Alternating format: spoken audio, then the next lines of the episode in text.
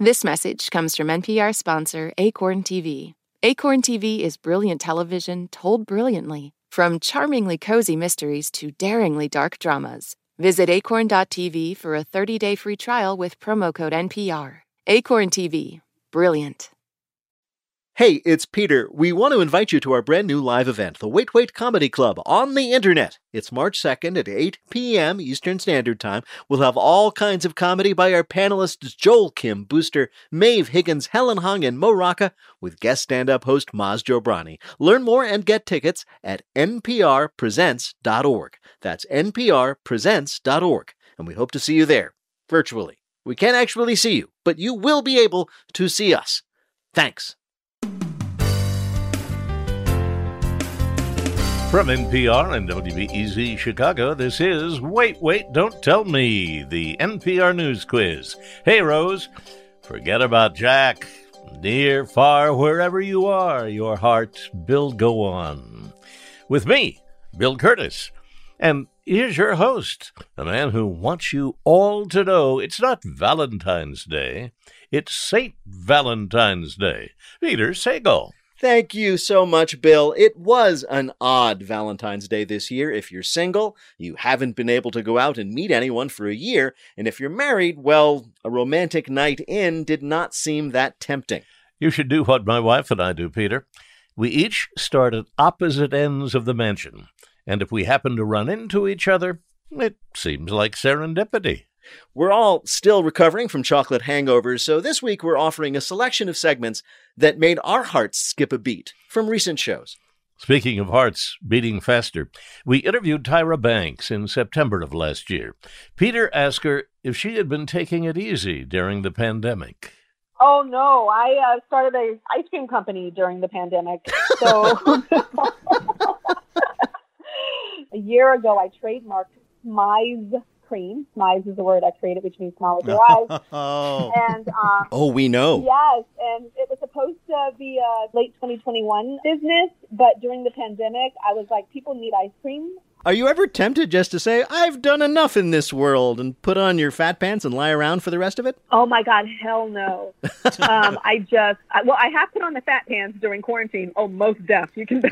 I would say running an ice cream company is a good step in that direction. Tyra. Yeah, apparently. now, I want to get to smizing, which, as you say, is a term you invented. I'm, I'm delighted you've trademarked it. It's smiling with your eyes. How did you come up with this in the first place? I came up with it because um, there's a way that when you look at a photo and you feel nothing, it's actually because the person is not smizing. So it's like their eyes are dead and they're not giving you anything. So for me, I turned that into smiling with your eyes. And I would teach models and even my family and friends about smiling with their eyes. And I was like, wait, that is too much. When we tell somebody to smile for the camera, we say cheese. So I need to make this one syllable. So I stayed up all night, y'all. One night, I stayed up all night and I was writing on my paper, Smize, S M E Y E S, Smize, S M I S E, Smile, all this stuff. And finally, I was I put S M I Z E, and I was like, that's it. And then I ran and trademarked it before I said it anywhere in the world. So you, I love this. Not only did you come up with the idea, you stayed up all night like a mad scientist in his lab, running back and forth, adjusting the machinery until you got the right word. That's Exactly. fabulous. Okay. If we, and we'll talk about like everyday people, not models, want to smile with their eyes and let people know that there's something going on, what sort of things should they be thinking? there's many different ways. There's a sultry, sensuous, fierce smile, and you need to be thinking about something that you love, like pizza. Then Oh, there's wow. the smize of delight and a, and a pleasure and a sweetness. So there's like different ones, and you have to think of different things to create a different, to, to activate a different muscle in your face. I didn't realize there was all the different. I thought it was one smize fits all. I didn't realize there's all these Oh, different you types. There's What do you- the super smize. There's a you better record smize. There's the secret smize. There's, there's all kind of smizes. But you know what? Guess who will not put smize in the dictionary? No, tell me. Merriam-Webster. Oh wow! We keep calling the Merriam-Webster people. What? And they're just like, oh, you know, we've been we've had our eye on smize for a couple of years, and I'm like, you know what? Now you just hate. Depending on the editors of the Merriam-Webster dictionary, you might be better off sending them the cover of that Sports Illustrated swimsuit issue. Um, I, I do wonder. I mean, as someone Yeah. who was struck by that photograph when it first appeared some years ago, I do wonder what you were thinking at that point. I was thinking, what the hell is this photographer doing? These Polaroids back in the day, they would show you like a test shot with a Polaroid. Yes. These Polaroids look crazy. It's raining outside. It's overcast. I have dark circles under my mm. eyes. This new ass photographer does not know what the hell he's doing. These pictures are going to be awful. And then the pictures came out and they were amazing. So I don't know what the hell he was doing with those Polaroids because they were a hot mess. So that's your look of confused dissatisfaction. that, that's the look. And then I was on it again last year, and um, for the first time in the history of the Sports Illustrated having a website, not Sports Illustrated Swimsuit Edition website, the Sports Illustrated website, it crashed. really? So I'm proud of You that. crashed the Sports Illustrated website. That's great. Um, so one last one last question, if I can. You are, of course, as we have been discussing, a supermodel, and we read that the person you find most attractive in this world is Larry David from Curb Your Enthusiasm. and first of all, as a fellow bald Jewish man, thank you. But second, what is it about Larry David? Um, it is something about his humor. It is something about his walk. It is his facial expressions. It's his eyes. He just does it for me. Larry, if you're listening, you're welcome. well, Tyra Banks, it is an absolute joy to talk to you, but we have in fact invited you here to play a game we're calling. Catwalk meet dog walk. Oh God. You've spent years, among many other things, teaching aspiring models to strut their stuff in the catwalk, but what do you know, we wondered, about walking dogs? So, we're going to ask you three questions about dog walkers, professional and otherwise, and if you get two right, you'll win our prize for one of our listeners, the voice of anyone they might choose in their voicemail. Bill, who is Tyra Banks playing for? John Peck of New York, New York. All right, here's your first question, Tyra. A dog walker in the UK once had police called on him after he was caught doing what? A. Sniffing the butts of humans while his dog did it to their dog. B. Playing fetch with his dog with a hand grenade. Or C. Asking people for money to help pay for his, quote, son's hair removal surgery. Oh, it's definitely sniffing booty. She, I did, like, she, the dog is sniffing the dog. He bends down and sniffs the person. People got upset and called the police. Yeah. No, it was actually playing fetch with a hand grenade. Ooh. They found it in a washed up uh, cache of uh, ammunition from World War II. Not a problem. You have two more chances. All right. According to the Wall Street Journal, dog walking in Manhattan is so competitive that what sometimes happens? A. Premium dog walkers advertise the ability to speak up to 20 different breeds of, quote, bark talk. B. The occasional give us one dog to walk will give you back two special promotions. Or C, rival dog walkers will watch to see if you don't pick up droppings and then leave a little sign with your name by the poop if you don't. Whoa. Um, I'm going to say C, three. They are so competitive, they rat you out. That is exactly right. I'm both impressed and a little worried that you immediately knew that was the right answer. All right, you have one more chance. If you do this, you're America's next top quiz answerer. I have no idea. All right. In 2016, a Los Angeles man had considered starting a dog walking business, but didn't want to deal with the poop. So he pivoted to doing what instead? A. Becoming a dog food sommelier who provides samples and recommend wines for your dog. B. A dog impersonation service. He'll act as your dog in a furry suit for 10 bucks an hour. Or C. He started the first ever people walking business. He'll take you out for 7 bucks a mile. I think it is A. He is a dog sommelier and he has like fancy foods and like alcohol free grape water juice. So, so you think that people are like asking people like what what pairs with Alpo? Uh, What, what pairs? oh, oh, was it wine? I thought it was food too. Oh No, hell it's just no. wine. No, I thought Wine for food. dogs. Okay, I'm gonna go with uh, people walks, but for seven walks a mile, I think he's really cutting himself short. I love the fact that you knew enough that A, you knew what he was doing, and B, you knew he was undercharging people. That is a Stanford Graduate School of Business instructor, ladies and gentlemen. You're right. That's what it was. And apparently, there were a lot of people who wanted to take him up on it. People wanted to go for walks with company. Yeah, I can see that. Bill, how did Tyra Banks do in our quiz? Tyra did very well, two out of three, and she'll be waltzing and dancing with the stars. Congratulations. Thank you. Now you know how people feel when they win your competition. Totally. I feel like great. Tyra Banks is a model, actor, host, best selling author, and you can next see her as the host of this season of Dancing with the Stars, Mondays on ABC. Tyra Banks, what a joy to talk to you. Thank you so much for joining us on Wait, Wait, Don't Tell Me. Thank you so much. Bye. Because it's a Valentine's Day themed show today, we need to offer a clarification before our next segment. Nudism has nothing to do with romance or sexuality. It's an expression of natural and healthy living. Thank you, Bill. And with that, we are proud to present this completely non romantic segment from last August. Maeve, we're asking you to play a new game that we're calling. What's new with German nudists? So, Maeve, in this edition of What's New with German Nudists, people enjoying a, a park in Berlin, Germany were surprised when a naked man ran through the park doing what? Oh, I mean, I've seen German nudists, and you know what they love to do is put moisturizer on one another. Really? So was he was he putting moisturizer on somebody else? no, he was not putting moisturizer on somebody else. Um, he was just chasing his dreams. a German nudist was chasing his dreams in Berlin. Not That just quite. sounds like an album name. it's hard to hint to. Do either of you gentlemen know this? Did you catch this story? No idea. I will give it to you. He was chasing the wild boar that had stolen his laptop. it happened in a park in Berlin where people often sunbathe nude. It's Germany, they do that. But it was unusual that a boar and her two piglets grabbed a backpack that just happened to contain this old naked guy's laptop and they took off running. And the man got up to chase after them into the trees, running past, and this is key someone with their camera out. I guess like the boar needed to communicate or needed Hey, to get online for Boars, some reason. boars need to get on Instagram as well. I mean, you know, come on now. that sounds like the story you would tell while you were doing something else. You know, officer, you're not going to believe it. A boar stole my laptop. I was chasing him into the woods. I didn't even know those women were there. God, it just sounds I so heard the squealing and I couldn't help looking. Yeah.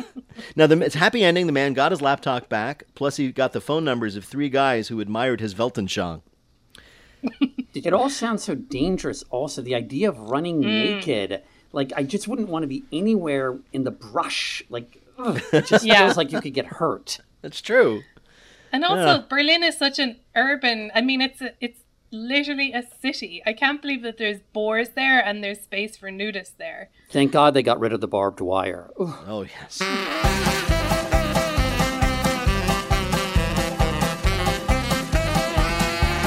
When we come back, star of stage and screen Andrew Rannells, plus the bright side of being stuck at home. We'll be back in a minute with more of Wait, Wait, Don't Tell Me from NPR.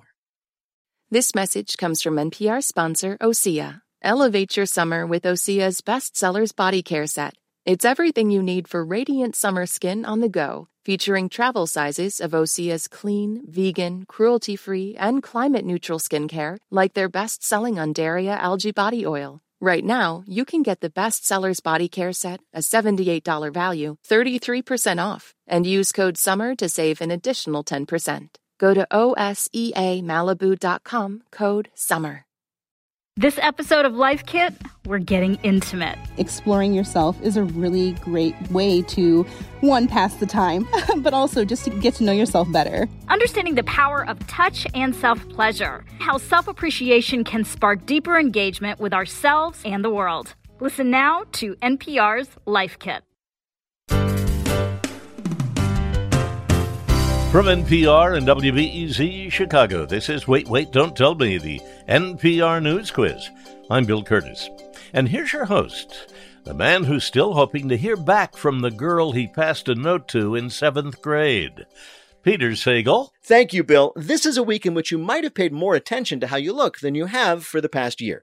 And that for many of us just means putting on a slightly cleaner pair of pajamas. But last year we offered some tips on improving your look anyway, in limerick form. Hi, you're on Wait, Wait, Don't Tell Me. Hi, Hi, who's this? um, this is Katie from Washington, D.C. Hey, Katie, how are you? I am about as good as one can be these days. That's the best that we can hope for. What do you do there in Washington? I am a policy advisor to a United States senator. Ooh. Goodness. Is that is that as exciting and fun as I assume it would be? They have very serious meetings and walk briskly down corridors discussing important things. Um, there, there was some of that, right, um, back in the day, but it's been several months. Um, there has been no hallway brisk walking. Right. Well, Katie, welcome to our show. Now you're playing the listener limerick challenge, which means that Bill Kurtis is going to read you three news-related limericks with the last word or phrase missing from each. If you can fill in that last word or phrase correctly, and two of the limericks will be a big winner. You ready to play? Sure I am. Here is your first limerick. Though camping life can be a mess, I still wear fancy clothes that impress. It might come as a shock. I pitch tents in a frock. I go hiking while wearing a dress. Yes, Yes, dress. yes, Very good. This week, Outside Magazine published an ode to the adventure dress, a dress you wear while hiking. The magazine praised the dresses for being comfortable and flexible, while Poison Ivy called them a breakthrough in convenience. They're very. It sounds very Little House on the Prairie. Very much so. The adventure dress is gaining in popularity. You just pair them with a chunky sunblock and your favorite hiking stilettos, and you're ready for a night out on the trail. I, I thought this was not that big a deal, but apparently it is to have uh, dresses that are made specifically for outdoor adventure. I mean, you know, there will be hiking skirts, even kilts. Don't make a rock climbing kilt. There are some things we don't want to see. All right, very good. Here is your next limerick. On TikTok, I've seen some reports that say legs look good on and off courts. More guys have now been seen with cute five inch inseams. So I've cut down the length of my. Shorts. Right. Yes. While women are getting into hiking dresses, men are getting into Daisy Dukes. Apparently, five and a half inch inseams on shorts make men way hotter, finally giving admirers a good look at those hairy thighs. This is all according to the New York Post, so why would they lie? I hope this isn't a trend. I don't need the accessory of five and a half inch shorts. Just no, we we have to no. Alonzo, I did a story about this, and let me tell you the reason you want to be wearing shorter shorts is that on men, legs are the last things to go. What You you did a story about this? I did for CBS Sunday Morning about, About shorts. men's shorts and why men should be wearing shorter shorts. I mean, I know it sounds a little. So what you're telling that I was me bent. is that What- as men get older, say to my age, and everything else has Yes. fallen apart. Everything else, Peter, everything else is falling apart, but your legs will stay intact pretty much until the very end. Really? So if I'm going to go out, I might as well show off the only part of me that does not look like a complete wreck. Exactly. And that's why so often now they have an open casket, but just the bottom half is open. Exactly. Yeah. Get a look at those pins. Sometimes a half a casket, so the legs just stick out the bottom. Katie, uh, Katie, here is your last limerick. I'll feign youth with no sarcastic perjury. I saw docs, but without drastic urgency. The pandemic allows lifted cheeks and firmed brows. I took time for some quick. I didn't hear the last word, but I'm pretty sure it's plastic surgery. You're You right. are Plastic so surgery. right. Very good. Plastic surgeons are reporting a backlog of people making appointments, citing that patients, quote, aren't liking what they're seeing on Zoom. So apparently your coworkers aren't actually listening to your presentation. They're trying to figure out if they would like your nose instead.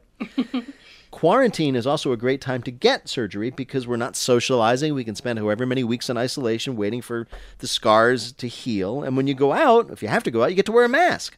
Plus, while you're getting the nose job, you can have your doctor seal up your nostrils for extra safety. You don't need a nose job if you wear shorter shorts. Because no one will be looking at your nose. They'll be going, oh my God. Yeah, well, I did. I maybe now is a good time to say I got. I finally got my butt implants that I've been saving. You up did. for. And how do you feel? Do you feel better about yourself? Because it's really what it's about. It's so comfy when I sit down now. It's just woof. I thought you were sitting up higher on the screen. I'm so happy. Thank you, Mo. hmm Six thousand dollars worth of uh, whoopee cushions that they just inserted into uh, my lower back. Bill, how did Katie do on our quiz? Katie did great. She got them all right. Very good score. Congratulations, Katie.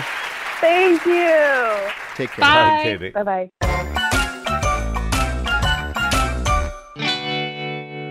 We've been stuck inside for almost a year now, but it hasn't all been bad. We asked our panelists back in September about a benefit of being locked in, and also, when you finally can't take it, how best to get rid of your house. Hurry, according to a new study, people have saved as much as $2,000 apiece during the pandemic just because they've been making what at home? Uh, dinner. No. Lunch. Breakfast? Um, can I get a hint? Sure. I've got a flat white for me. Is there a me here? Sex. sorry, sorry. Coffee. Yes, coffee. Estimates are that since people are making coffee from home rather than buying it from coffee shops, we're saving up to $2,000 per person over the course of the pandemic.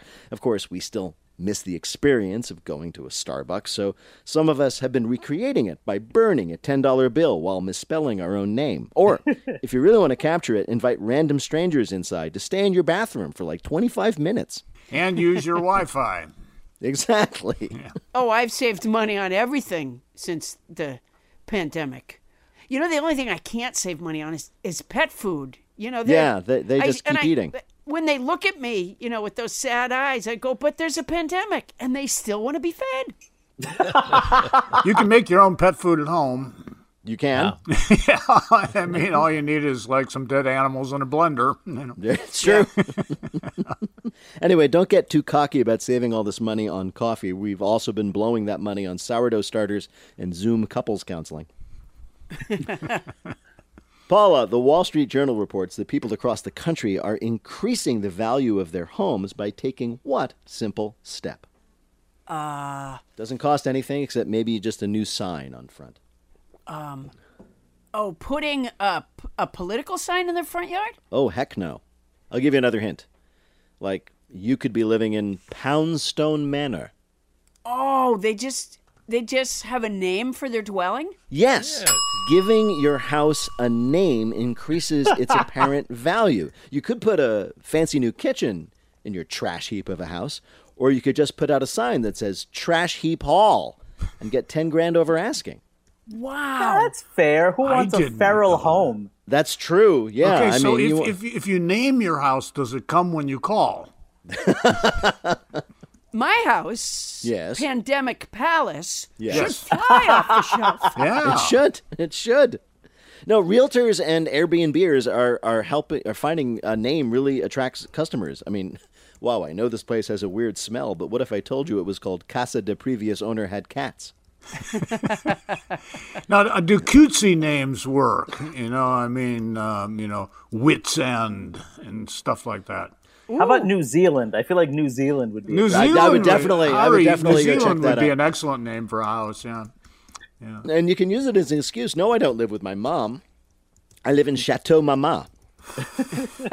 Exactly. Le basement de Chateau Mama. Believe it or not, we weren't always locked inside. It's true. There was a time when we were allowed to go to theaters and talk to people in front of other people. I was there. Don't believe him? Here's proof. In March of 2019, we gathered in our theater in Chicago and talked to Andrew Rannells, who became famous first on Broadway in The Book of Mormon and then on TV in Girls and Black Monday. But I wanted to ask him about all the jobs he lost before he hit it big. The sounds you hear as we speak to him are what we called an audience.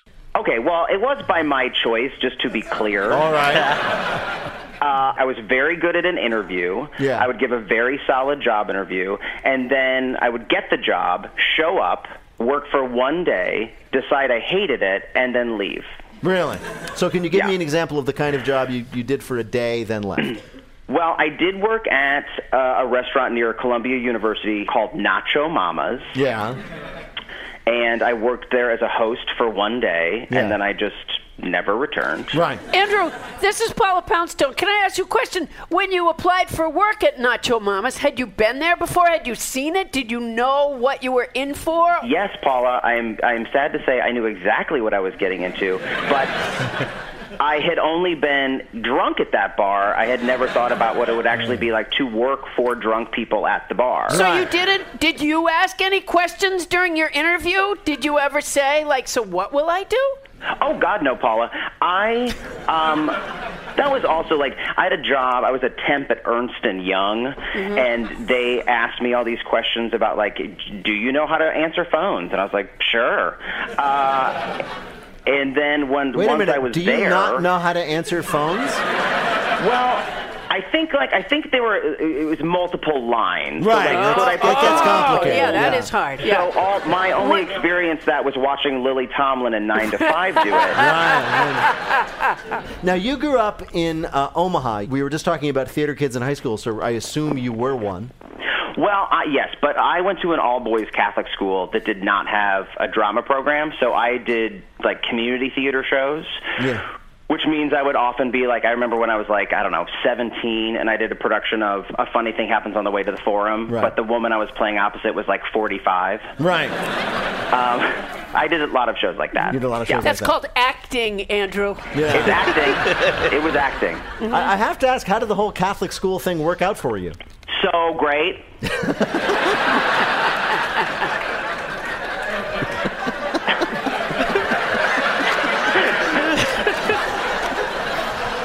So you you move off to New York to, to be a performer, and uh, how quickly did it take you to get actually performing jobs? Um, you know, I started performing. I did some like summer stock jobs, like right after, like while I was still in college, and then I did some dinner theater in Westchester, and then uh, I I did a really unfortunate tour of a show called Pokemon Live. Wait. So when you you were in a live Pokemon show? Was this was this performance on ice or just? How dare you? I know. I'm a trained actor. Yeah. Can you can you give us a sample? I have no idea what this was like. Can you give us like a sample of what your lines were from Pokemon the Stage Spectacular? No, I will not.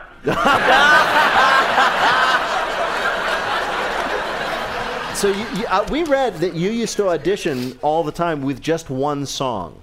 I d- uh, that is correct. I decided for myself that I sounded very good singing "Born to Run." Right. Wow. by Bruce Springsteen. So I would just sing that for every audition, whether it was correct or not. Like I sang it for my audition um, for the Lincoln Center revival of South Pacific. And I sang it for the revival of Fiddler on the Roof. Do you channel like that, like white man emotion in that song? Yeah. Do you channel that into the performance? Well, lucky for me, I'm an emotional white man. Yeah, I know. well, Andrew Rannells, it is an absolute pleasure to talk to you, but now it is time to play a game with you, and we are calling it The Book of Merman. Ooh. You start in the Book of Mormon, but what do you know about the Book of Merman? Namely, Ethel Merman.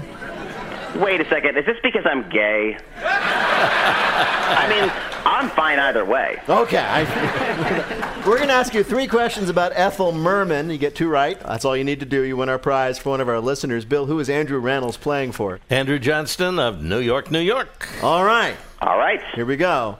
First question There are a lot of stories of Ethel Merman's, quote, colorful language. Once she was backstage at Gypsy, of course, her big signature role, and overheard the stage manager swearing in front of the children in the cast. What did she say?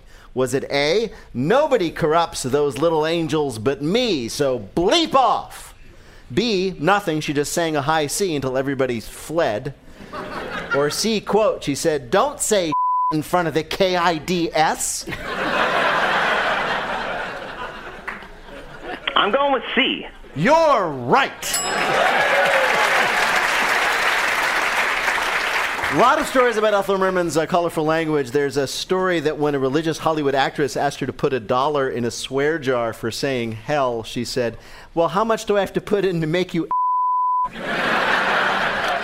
All right, next question. Ethel Merman's fourth and final marriage was to actor Ernest Borgnine. Yeah. It lasted only 32 days. Wow. What did she say about the marriage in her autobiography? Was it A, my marriage to Borgnine was the only thing shorter than he was?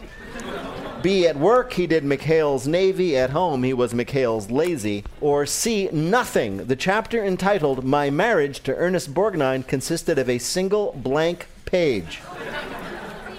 Ooh. A?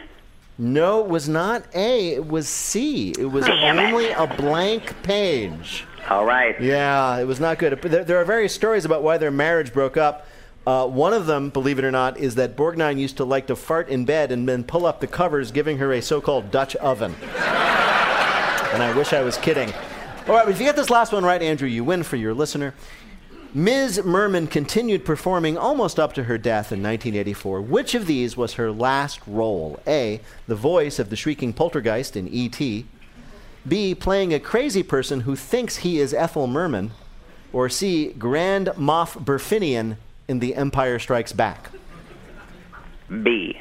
You are right. Wow. It's in the movie Airplane. Robert Hays is telling a war story about the old corporal, whatever, who went crazy and thought he was Ethel Merman, and they cut to it, and it's Ethel Merman. and that was her last role. That's some good casting. I know. Bill, how did Andrew Rannells do in our quiz? Two out of three. That's a big win for us, Andrew. Congratulations. I did it. You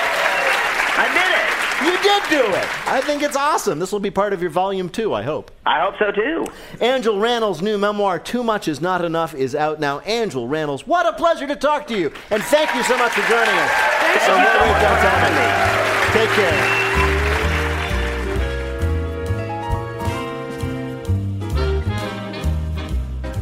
When we come back, an interview with the best Drew Barrymore impersonator alive and the best basketball player ever named after a Steely Dan album. We'll be back in a minute with more Wait, Wait, Don't Tell Me from NPR.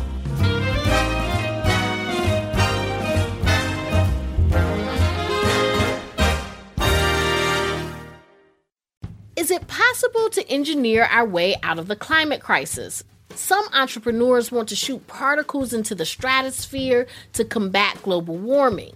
Experts say regulations on this technology aren't keeping up. The world of solar geoengineering on the latest episode of the Sunday Story from NPR's Up First podcast. Instead of scrolling mindlessly, engage mindfully with the NPR app. With a mix of on demand news, stories from this station, and your favorite podcast, you can relax without shutting off your brain. Download the NPR app today. On NPR's Throughline, we cannot function for 24 hours without cobalt because it's in our smartphone, our tablet, our laptop. And as a consequence, the lives of the people living in that part of the Congo descended into just a catastrophe. find NPR's Throughline wherever you get your podcasts. The NPR app cuts through the noise, bringing you local, national, and global coverage. No paywalls, no profits, no nonsense. Download it in your App Store today. There is so much Black excellence in the sciences that we want to celebrate. So, in honor of Black History Month, all this week, Shortwave is featuring conversations with Black scientists and educators, people doing incredible work and pushing for a world where science serves everyone. Listen now to the Shortwave podcast from NPR. From NPR and WBEZ Chicago, this is Wait, Wait, Don't Tell Me, the NPR News Quiz. I'm Bill Kurtis, and here is your host, one of the only people in the world to celebrate, say, Galentine's Day, Peter Sagal. Thank you, Bill. It's our Valentine's Day edition, which we're using as an excuse to bring you some interviews with people we really love. For example, actor Sarah Paulson. She told us she hates to watch herself on screen. And Peter thought he might understand why. I kind of get you not wanting to watch yourself perform because I'm watching American Horror Story Asylum right now, and good lord, they really put you through the ringer. It's true. So, how did it work? Like every year they came to you and said, Oh, Sarah, you're going to love this year. This year, you're going to be committed to an insane asylum against your will and then kidnapped by a serial murderer. And I'm like, sign me right up. Thank sign you. me right up. Listen, you, all I ever wanted was like a black tooth and a and a peg leg, and so like I'm, you know, doing all kinds of wackadoo, running from clowns, screaming, crying. Mostly, it's a lot of screaming and crying. Does does being tortured fictionally yes, fiction. that much actually start to have an effect on your psyche? it For me, it does. I've almost passed out a couple times. They've thrown some salt tablets at me a couple Really? of times. it's like, all right, everybody, cut, break for lunch. Somebody revive Sarah, please. yeah, exactly. Somebody. Pick Sarah up, get some smelling salts. If you just want to throw her an electrolyte little tablet, I think it will be good to go. And you know, and then, and I still keep showing up every season. I don't know what's wrong with me. I, I remember reading, and this happened to be a, a scene in Game of Thrones, and it was just some of the villains being villainous, and the actors were like, Mhm. "We were so insanely villainous to each other during the scene that as soon as they called cut, we all broke into laughter because it was just so over the top Yes. cruelty." And did you ever? Was it ever like that on the We- set of that show? I mean, so many awful things are being done to each other by each of you that when they call cut, you're like, "Oh my god, that was great! Oh, when you stabbed me, I love that." Some some other people on a set are doing that, but I'm over there like that really hurt. You know, it's like I just take it too far. But there are plenty of pranksters on our sets who, you know, in my opinion, just don't take the work very seriously. and if they did take it more seriously and were more dedicated to their craft, they might too need to visit a psychiatric institution. I want to know, and I'm not, I'm, believe me, I'm not putting you on the spot here, but I just want to know Drew Barrymore has a talk show now. Have Yeah. you been a guest on it yet? I haven't, but she's asked me. Well, that is a really random question. No, it's because he's not random. He's actually asking an informed question because I do an impression of Drew Barrymore and have done it publicly. And so he's asking because And it is he knows amazing. All right. Until this very moment, I did not know that a Drew Barrymore impression was even possible because I Oh. was not aware that Drew Barrymore spoke in such a distinctive way. What? What are you talking about? There's like one very, very defining characteristic about her, and that's her lisp. Lisp. I, I'm on, He- all right. Show me. Yeah. Prove okay. it. Um. Hi. It's so nice to meet you guys. I'm so excited to be here. Thank you. Thank That- you. all so right, much. I am proved wrong. Thank you, you guys. I have loved being here. This is so wonderful. Um, we understand that uh, you actually had a role. It was on Studio 60 in the Sunset Strip, that Aaron Yeah. Sorkin show that came and went, in which you, you played an, an actor, a performer whose great skill was imitating a whale. A Is this- dolphin. a dolphin, excuse me. So, Yeah. so you presumably can, in fact, imitate I can dolphins. try. It's been a, it's been a long time. Hold on.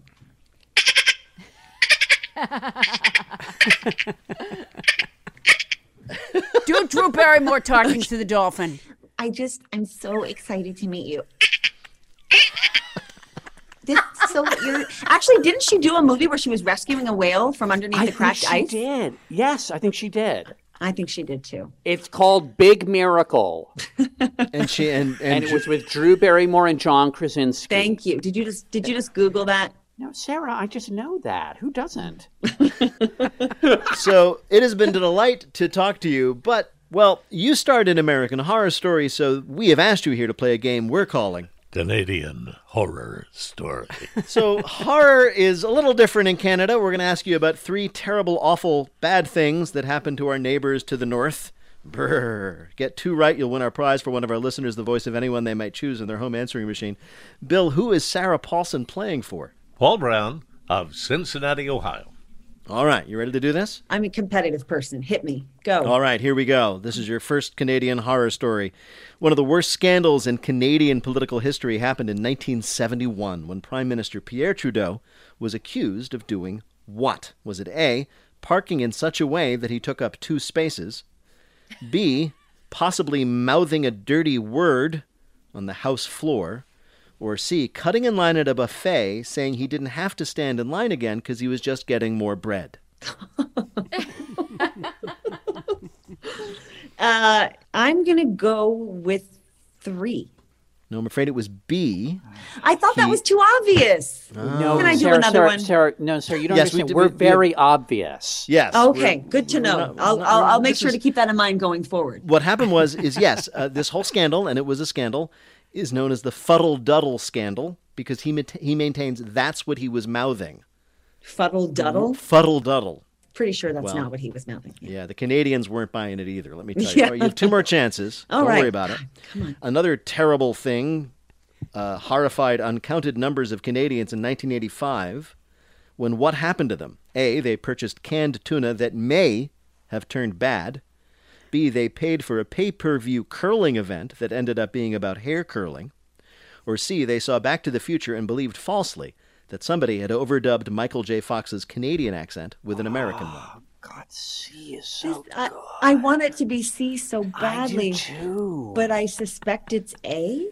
And you're right, Sarah. It was, in fact, A. This, again, was another huge scandal. People lost their jobs because this tuna that did not pass inspection was canned and sold anyway. And as far as anybody knows, nobody was affected by the bad tuna in any way. That's All right. the real horror story right there. All right, your last question. A Canadian named David Stupich was convicted for running a criminal enterprise that involved what sinister plot? A. Selling grade B maple syrup that was falsely labeled as grade A. Oh. B. Diverting the income from a charity bingo game for his own use. Or C. Fixing minor league hockey games by slightly melting the ice on one side. It's not B though. B is just too grim. It's funny because I was going to say B. Oh God! Listen to Mo. But don't listen to Mo. B. yes, it's B. See, my instincts are good, Mo. Your You instincts are certainly you better than yours. You are leading me the wrong way, sir. Absolutely. No, it was B. It was known as Bingo Gate, and uh, he was convicted of this crime and sentenced to two years of having to live with his daughter. I don't know What? why that was a punishment, but that was his sentence. Wow. Bill, how did Sarah Paulson do in our quiz? Two out of three, Sarah. That's a win. Thank God. Yes, I indeed. love to win. I like to win. I like to win. I like winning. Sarah Paulson is an Emmy winning actress you can see in the new movie Run, streaming on Hulu. Sarah Paulson, thank you so much for joining us. You were just Thank delightful. Thank you so much for having me. Take care. Bye. Bye bye.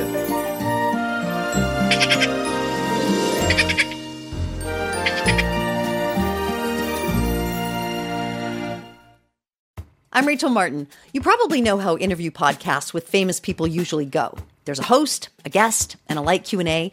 But on Wildcard, we have ripped up the typical script. It's a new podcast from NPR where I invite actors, artists, and comedians to play a game using a special deck of cards to talk about some of life's biggest questions. Listen to Wildcard wherever you get your podcasts, only from NPR. From your car radio to your smart speaker, NPR meets you where you are in a lot of different ways. Now we're in your pocket. Download the NPR app today.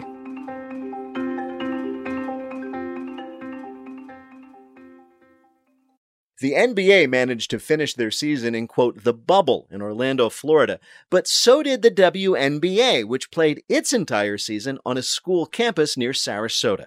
The MVP of that season was A'ja Wilson, who some say is the greatest woman to ever play the game. Despite all the praise and trophies, she says it wasn't easy. Um, but at the end of the day, I really miss my puppies. I, I miss my family and my boyfriend. It was so hard not having them uh, come to the bubble. But yeah, it was definitely just like a, a different kind of feel. When I got out of the bubble, my boyfriend kind of treated me like I was in prison. Sure. It's just like, you know, we're going to Chick fil A. Uh, you can use your credit card. Like, he was just Wait a like, minute, "We're wait a minute, wait a minute. You spent I don't know how many weeks isolated away from him, and his idea of like a romantic reunion dinner is Chick fil A? Yeah, it was just, he knew that's what I wanted so bad. Like, I just Sure, I can see that. You've been an elite athlete playing to huge crowds for a very long time, so it must have been really weird to play in front of nobody. Am I right? Yes, actually, it was probably one of the worst things. It didn't really play in my favor because uh, the refs can now hear what, what you have to say. Uh, Oh, so no. after I made a bucket, I was like, and one. and then the refs just like, okay, I hear you now. So here we go. Tee you up. And it was in like game five. Like it was just like elimination game, like winner go home. So like the stakes are high, emotions flying. And all of a sudden, like I get teed up and I'm just like, excuse me? Like that is my paycheck you're taking out of? I'm here for three months. You're getting mad at me because I cussed on the court doing something that I'm passionate about. So yeah, I missed the crowd in that way. Is that NBA, WNBA? Like, what other leagues? I've, I've seen them all cuss. The coaches cuss. That's what I'm saying. And I'm just like, All right. Is this is this sexism? Like I they're think like it It's insane, yeah, man. The, the- They- the boys they- can cuss, but the girls can't. Yeah, they pay you a fraction of what they pay the men, and you're not even allowed to swear about it. Okay, I'm mad. Yeah, am- Steve. That's why I was like, "Oh, I miss the crowds because that way they don't hear me." But yeah, they yeah they were all up in our grill. That's certified nonsense. That is You're ridiculous. a professional athlete. It's not like you're a somebody on a on, a, on an NPR show. Yeah. me cussing would be ridiculous. Like, I love the effing news. Like, no. So I, I always assume whenever I'm lucky enough to talk to somebody at your level that you were always good at basketball. I know your father played ball, right? Well, yeah, yeah. I wouldn't necessarily say that I was always good. I was the uh, young girl on the end of the bench that uniform was falling off of her. I had to hold my socks up with rubber bands because I was so skinny. And my dad was my coach, so I knew I was not good at basketball when my own father wouldn't play me. Sounds like your dad wanted to win, yo.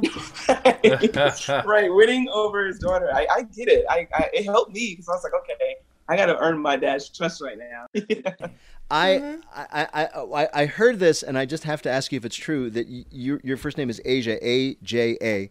Is it true that you were named after the Steely Dan record? I was, yeah. That was my dad's favorite song. Uh, he would always play it, and he told my mom if he were to ever have a daughter, he will name her A'ja. And when I was born, and my dad was like, "Okay, A'ja, it is." How does it go? Could you just? I, I don't. I'm not familiar.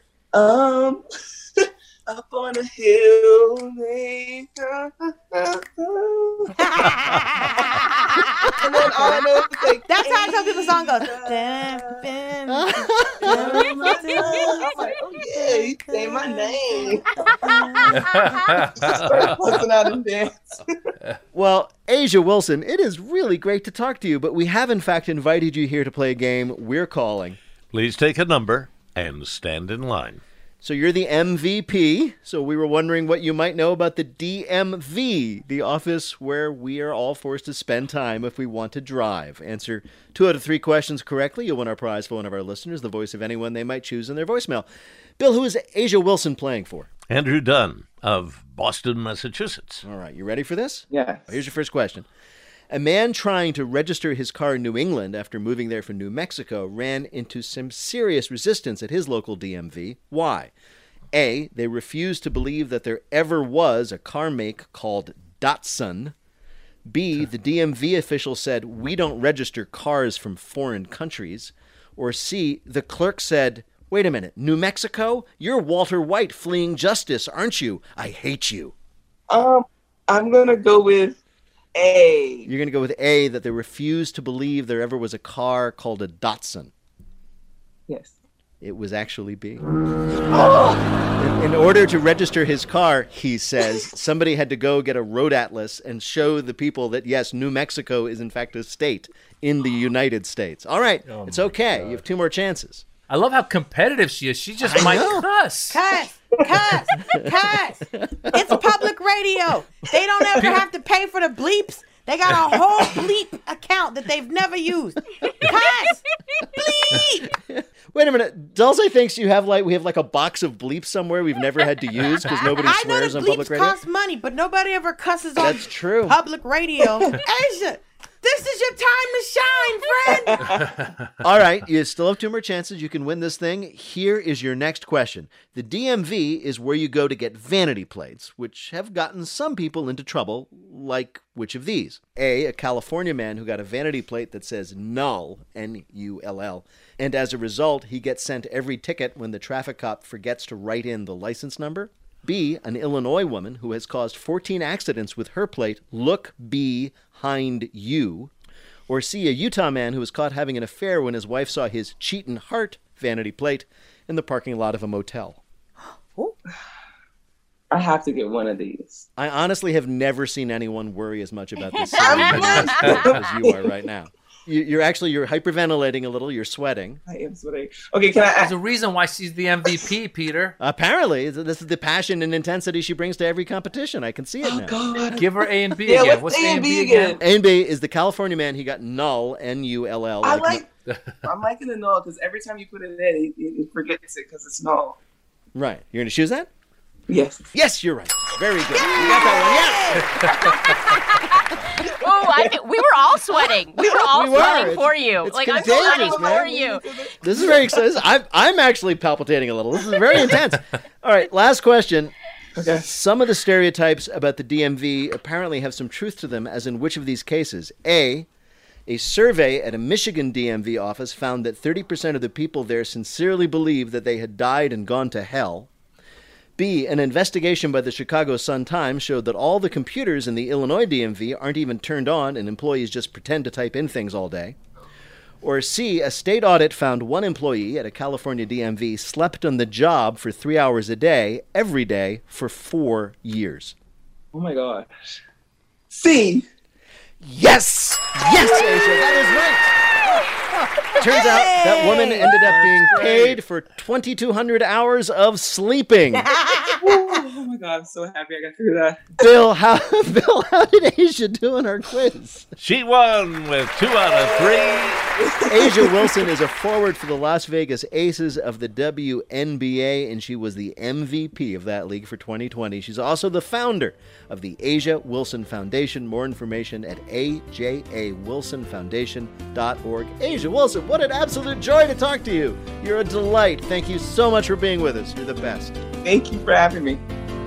Wait, Wait, Don't Tell Me is a production of NPR and WBEZ Chicago in association with Urgent Haircut Productions. Doug Berman, Benevolent Overlord. Philip Godeke writes our limericks. Our house manager is Gianna Capadona. Our intern is Emma Choi. Our web guru is Beth Novey. BJ Leiderman composed our theme. Our program is produced by Jennifer Mills, Miles Doornbos, and Lillian King. How now, Peter Gwinn? Technical direction is from Lorna White. Our business and ops manager is Colin Miller. Our production manager is Robert Newhouse. Our senior producer is Ian Chillag. And the executive producer, wait, wait, don't tell me, is Mike Danforth. Thanks to everyone you heard on our show this week, all our panelists, all our guests, and of course, Bill Kurtis. Thanks to all of you for listening every week. Spring is almost here, guys. I can feel it. I'm Peter Sagal, and we'll be back with a new show next week.